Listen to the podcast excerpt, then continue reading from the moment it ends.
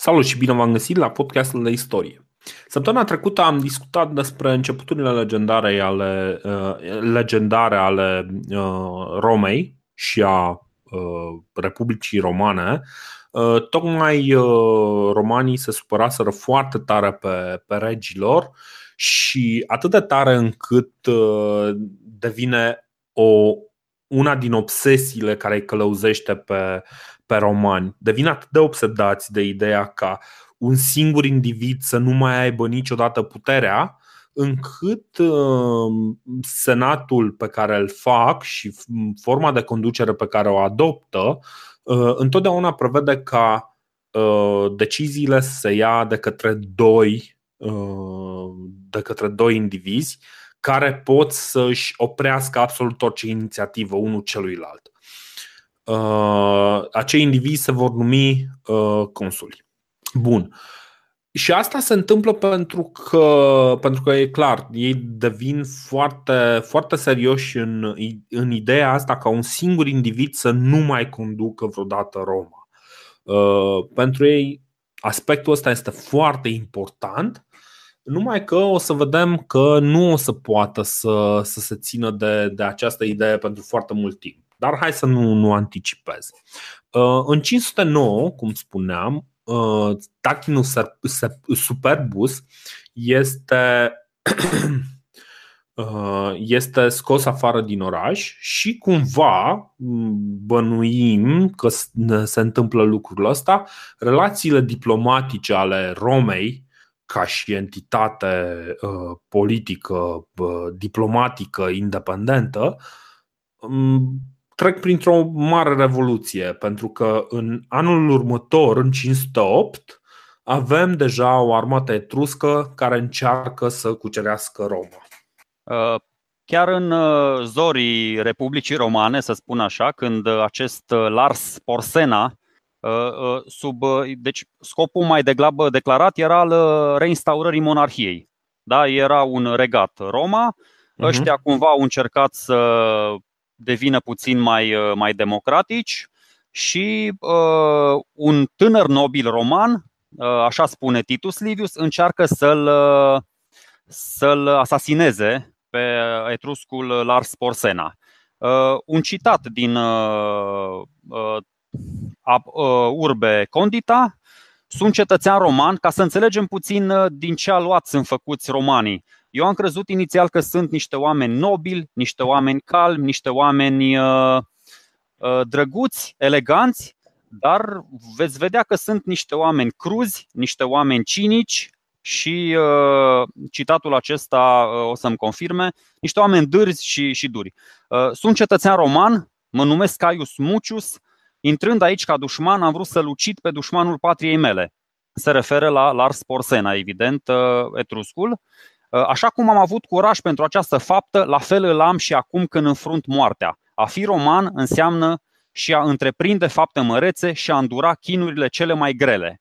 Și o să vedem că pentru a demonstra decizia lui, uh, va merge pe tăciune aprinși, uh, regele etrusc este, ne povestește tot Titus Livius în continuare că regele etrusc este este impresionat de, de sacrificiul acestuia și le eliberează. O să vedem, sunt foarte multe episoade în istorie, uh, mai mult sau mai puțin documentate istoric, mai mult sau mai puțin legendare, în care adversarii romanilor, uh, în fața unui gest șocant de, de curaj venit din partea romanilor, cumva uh, le mai oferă încă o șansă. Pentru că o să vedem, de multe ori Republica Romană a fost pusă față în față cu, nu știu, cu dispariția, era aproape să se termine. Au fost multe momente în care dacă ai fi analizat obiectiv lucrurile, ai spune, bă, gata, ăștia o să piardă, o să fie curățați de pe fața pământului. Și atunci intervine un miracol, intervine un gest din partea unui cetățean roman, din partea unui comandant, din partea unui general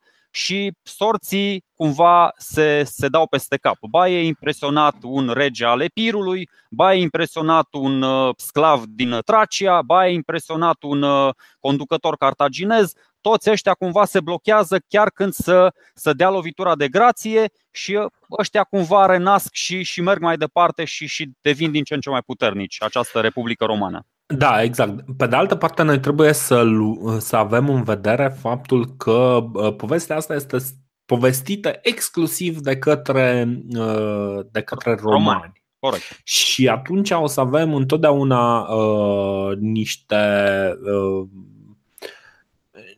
niște astfel de povești care par inventate și foarte des probabil că chiar sunt.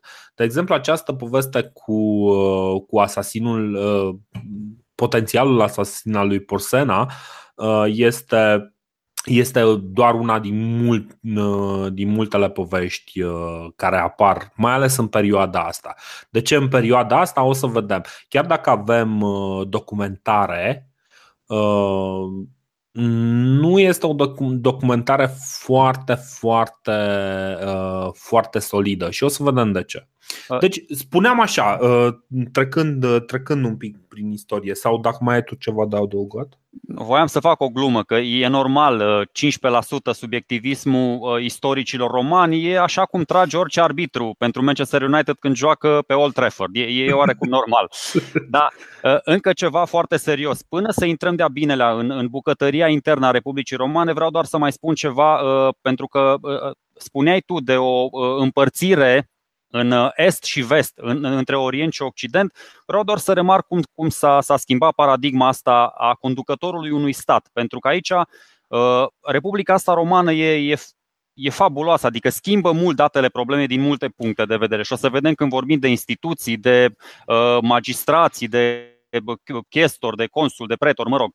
Am avut inițial democrațiile grecești care au luptat împotriva Imperiului Persan, dar culmea, după ce i-au învins pe aceștia, o să ved- au, au, au moștenit modelul ăsta absolutist.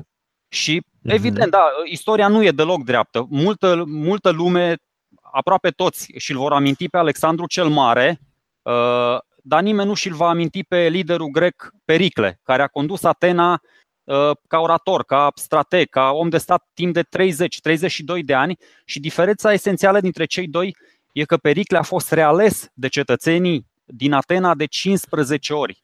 Alexandru a fost fiul cui trebuia și asta a fost suficient să, nu știu, lumea să-l, miti, să-l, să-l mitizeze și să-l glorifice. O să vedem că și aici, în istoria romană, nimeni nu o să știe uh, niște conducători ai Republicii, da? niște guvernatori sau niște, da, dar toți consul. o să știe, da, niște consuli, scuze, dar toți și-l vor aminti pe Cezar, toți și-l vor aminti pe Octavian, pe Traian, pe toți marii împărați. De asta spun și cu asta închei, de aici, de la Republica Romană, vor mai trece încă și de la greci, dar cele două republici vor mai trece încă 2000 de ani, încă 2000 de ani. Și asta mi se pare foarte important până când relația asta dintre conducător și cetățeanul statului va însemna de fapt relația între alegător și ales și Republica va redeveni forma de guvernământ principală, pentru că dispare, dispare odată cu, cu Republica Romană, o să vedem că dispare, vin imperiile și vine, uh, vin, vine conducătorul ăsta, vine monarhul care uh, se rupe cumva de, de democrație și democrația și Republica vor reveni în epoca modernă. Astea, astea sunt lucruri pe care o să le, o să le discutăm, dar deocamdată o să, să discutăm despre Republica Romană, care Republica Romană este fix la început uh, și, și practic trebuie să, să se mențină, să, să-și, să-și mențină integritatea în fața lumii. Și e o lecție foarte importantă pe care o să o vedem repetată și cred că o să merite, de exemplu, când o să ajungem, pentru că la un moment dat, sper eu, să ne țină Dumnezeu sănătoși, o să ajungem să vorbim și despre Napoleon, de exemplu, și despre Republica franceză uh, din, uh, de la 1790 și atunci o să, o, o să vedem că la fel, primul lucru pe care trebuie să-l facă această nouă formă de guvernare este să reziste uh, împotriva dușmanilor din afară care vor să, vor să profite de faptul că adversarul lor este oarecum slăbit pentru că are o formă diferită de conducere. Ăsta este motivul, de exemplu, pentru care, deci după ce această armată etruscă este, uh, nu, nu reușește să cucerească Roma, așa cum raportează diversi istorici romani, dar cel mai probabil, și aici este speculație 100%, cel mai probabil armata etruscă a reușit să cucerească Roma, doar că nu l-a înscăunat din nou pe, uh, pe regele de drept, ci a lăsat probabil un guvernator în loc. Da? Deci, cumva, suntem destul de siguri că a existat un conflict, dar nu suntem foarte siguri de ce s-a întâmplat pe acolo, pentru că singurii care vorbesc despre asta sunt romanii.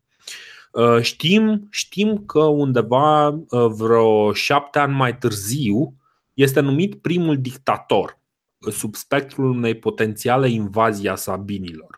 Și aici vreau să vorbim un pic. Am zis la început că Republica Romană era condusă de doi consuli, doi consuli care erau aleși anual. Deci în fiecare an ei aveau doi noi conducători. Doi nu am zis, nu am zis, dar e foarte A, bine. Nu am spus. Bun, ok. Uh, deci la, uh, în fiecare an erau aleși doi conducători numiți consuli și aceștia uh, luau deciziile. Cum, cum spusesem totuși, că sunt sigur că am zis, uh, aveau dreptul să își aplice un veto pe hotărârile celorlalți, dar în general lucrau împreună, dar fiecare avea o armată consulară, mai târziu o să vedem lucrul ăsta, fiecare avea practic responsabilități diferite. uh, ca să poată să facă lucrurile mai, uh, mai eficient. Dar iarăși, dacă unul, unul își, lua în, își o lua în cap prea tare, uh, celălalt era acolo ca să contrabalanceze. Dacă împreună, dacă împreună conspirau să facă ceva, anul acela era un an foarte scurt. Adică un an trece. Trece destul de repede. Nu poți să blochezi foarte mult, nu poți să faci foarte multe, mai ales dacă sistemul nu îți permite. Nu poți să faci atât de multe încât să te ții tu în continuare conducător. Și oamenii care au decis că nu mai vor să fie conduși de un singur om, o să se răzbune contra ta și nu vrei să fii la mâna unor oameni în momentul în care legea nu o să te mai uh, protejeze. Pentru că cât timp ei erau conducători, erau protejați de lege, aveau un statut special, puteau să ia decizii inclusiv să condamne la moarte diversi oameni, dar e clar că nu puteau să devieze foarte mult. Uh, pentru că, iarăși, și ăsta este un aspect foarte important, uh, romanii țin foarte mult la lege și o să vedem imediat că uh, oamenii se cam supără pentru că nici nu știu care sunt legile, nu le au scrise. Deci, în 501 este numit primul dictator. Dictator, noi am, acum am importat acest termen uh, și acest termen uh, pentru noi înseamnă un, un autocrat uh, foarte dur care își impune voința în cazul romanilor însă, dictatorul este o instituție care era făcut, dictatorul era numit de cei doi consuli uh, împreună, trebuiau să se pună de acord. Uh, putea fi numit doar într-o situație de, uh, de maximă urgență. Îl numeau pe acest om să ia absolut orice decizii cât de repede se poate, care putea practic să dispună de viață și de moarte. Acesta își alegea un maestru de cavalerie sau un maestru al calului, uh, magister equestrium sau ceva de genul ăsta, uh, care acest, uh, acest om practic conducea armata pentru, pentru dictator da? și dictatorul acesta în șase luni își dădea practic automat demisia. Și ce este fantastic în legătură cu Republica Romană este că uh, vreme de aproape vreo 500 de ani, niciun dictator nu s-a gândit, adică sigur că s-au gândit, dar niciun dictator nu a profitat de chestia asta să-și prelungească uh, pe termen lung, uh, pe termen lung dominația și toți s-au întors către, către oameni și o să vedem lucrurile cumva de acolo încep să fie din ce în ce mai, mai complicate. Bun. Uh, am explicat și ce cu dictatorul. Prin 501, sub spectrul unei potențiale invazii a sabinilor, e numit primul dictator. După, după care, o armată a Ligii Latine încearcă să-l reînscăuneze pe Tarquinus Superbus, uh, Superbus și eșuează. Bătălia de la lacul, uh, lacul uh, Regilus. Sub aceste, sub aceste presiuni, clar, și armata este presată. Și atunci armata respectivă era formată din niște oameni care trebuiau să și muncească în același timp. Pentru că nu exista ideea de armată, de armată profesionistă. În momentul în care, deci după ce au trebuit să fie pregătiți, să se lupte cu, cu toți vecinii ăștia care tot vreau să, să modeleze Roma după, după bunul lor plac. Uh, plebeii, practic pătura de jos, pentru că deja uh, de la Romulus până la, uh, până la declararea Republicii, lucrurile se, se separaseră foarte puternic. O diferență foarte clară între patricieni și plebei. Doar că nu neapărat din punct de vedere financiar. Uh, unii, uh, unii plebei nu erau, nu trebuie să-i vedem ca pe niște țărani care munceau. Unii erau mici, uh, mici afaceriști, mici meșteșugari uh, care nu aveau, uh, nu aveau sângele divin al patricienilor, dar care aveau și ei bani, afaceri uh, uh, și o să vedem că și patricienii nu erau neapărat bogați pentru faptul că erau patricieni. Uh, și atunci cumva ăștia cumva s-au uitat la, la situație și au zis, bă, știi ce, nu, nu ne prea convin lucrurile cum merg. Pentru că voi ne judecați după niște legi, dar legile alea sunt foarte aleatorii și suntem foarte supărați pe felul în care se dau legile în, în Roma. Și are loc ceea ce se numește secesiunea plebei, în care plebeii, cei mai importanți, cei mai marcați, cei mai marcanți, cei cu bani uh, serioși, pleacă din Roma. Se mută în, uh, într-un uh, sătuc din apropiere numit Monte Sacro. Și no, când au înțeles romanii totuși și cu atâția inamici în jur, au zis, bă, ok, hai să nu-i supărăm pe ăștia și le-au dat, le-au dat doi tribuni ai plebei Uh, care să participe în, uh, în procesul de uh, creare a legilor. O să vedem că mai târziu, vreo, pe la vreo 450, iarăși se supără plebei, plebei foarte tare pentru că rămâne problema. Legile sunt nescrise. Legile nescrise pot fi imaginate în orice fel și interpretate în orice fel.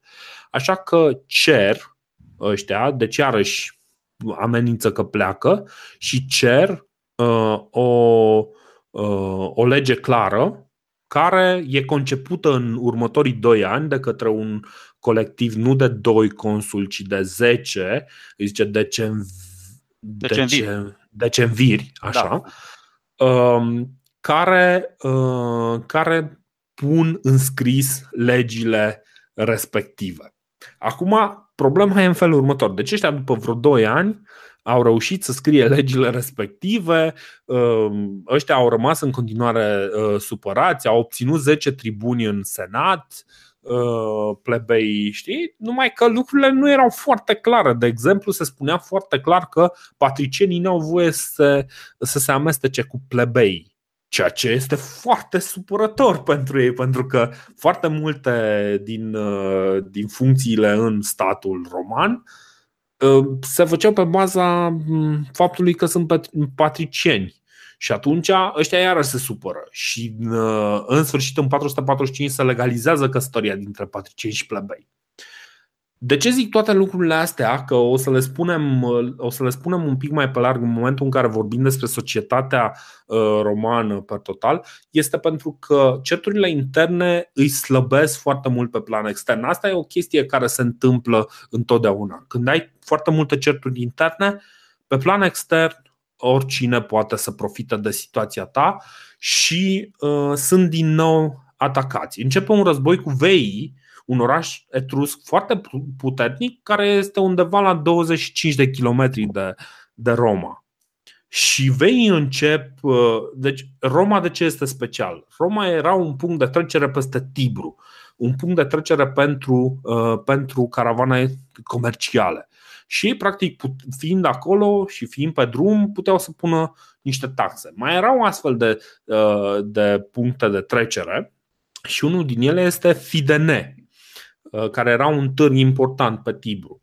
în momentul respectiv, interesele financiare ale romanilor sunt puternic afectate. Și atunci începe un război care va dura vreo 40 de ani, undeva uh, cu, cu, cu întreruperi. Deci foarte. Uh, mai are o loc o bătălie, mai, mai se bat, mai nu știu ce.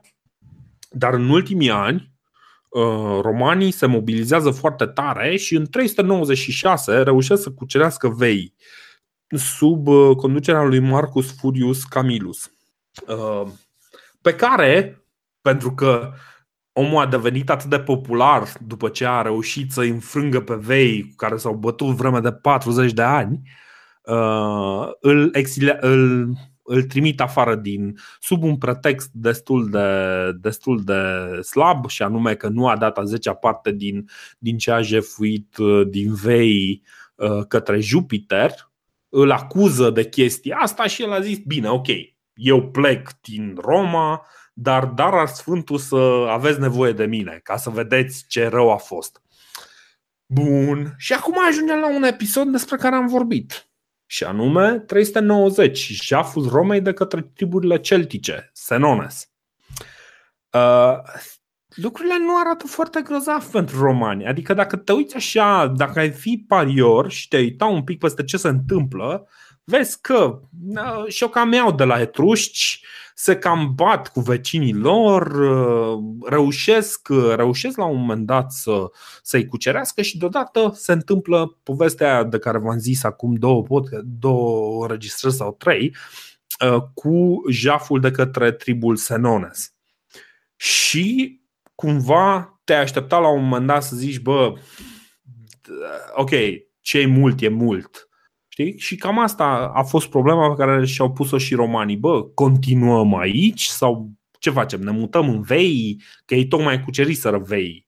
Um, aici cumva uh, se întâmplă ceva iarăși mistic pentru că Marcus Furius Camillus se reîntoarce ca și dictator uh, și le, el este cel care le sugerează nu, nu, nu, în niciun caz nu ne vom muta în vei. Povestea este mult mai complicată și iarăși sunt foarte multe povești pentru că până ce, ce se întâmplă până în 390 înainte de Hristos uh, este uh, toate documentele respective sunt distruse în uh, în delapidarea care se întâmplă în timpul jafului de către Senones.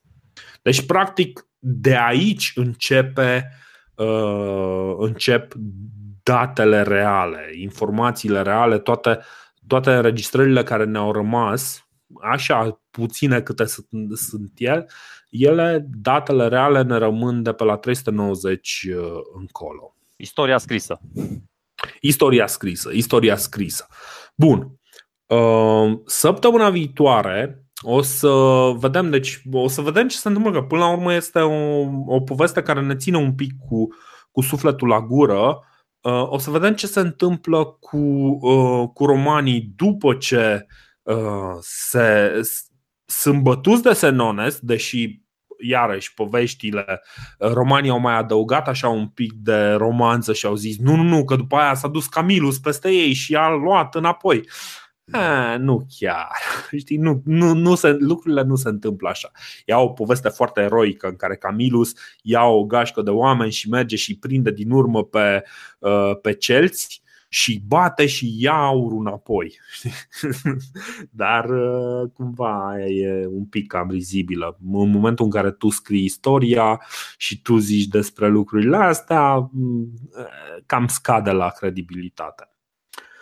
Bun, uh, ne auzim săptămâna viitoare cu, uh, cu, un, uh, cu o Republică Romană care în sfârșit reușește să reconstruiască după, după marele, marele eveniment, marele orizont de distrugere pe care îl avem în 390 cu jaful de către Senones și o să vedem după aceea cum, uh, cum această cetate care uh, practic a luat pumni și cu ochii vineți uh, în, în fața istoriei nu pare foarte promițătoare, cum lucrurile se schimbă. Și asta este poate lucru care merită păstrat de aici este tenacitatea extraordinară a romanilor care se întorc atunci când sunt mai bătuți, se întorc și mai supărați înapoi și și mai supărați. Și să vedem această poveste repetată, repetată în diverse, uh, în diverse ipostaze. Și dacă într-adevăr noi ca români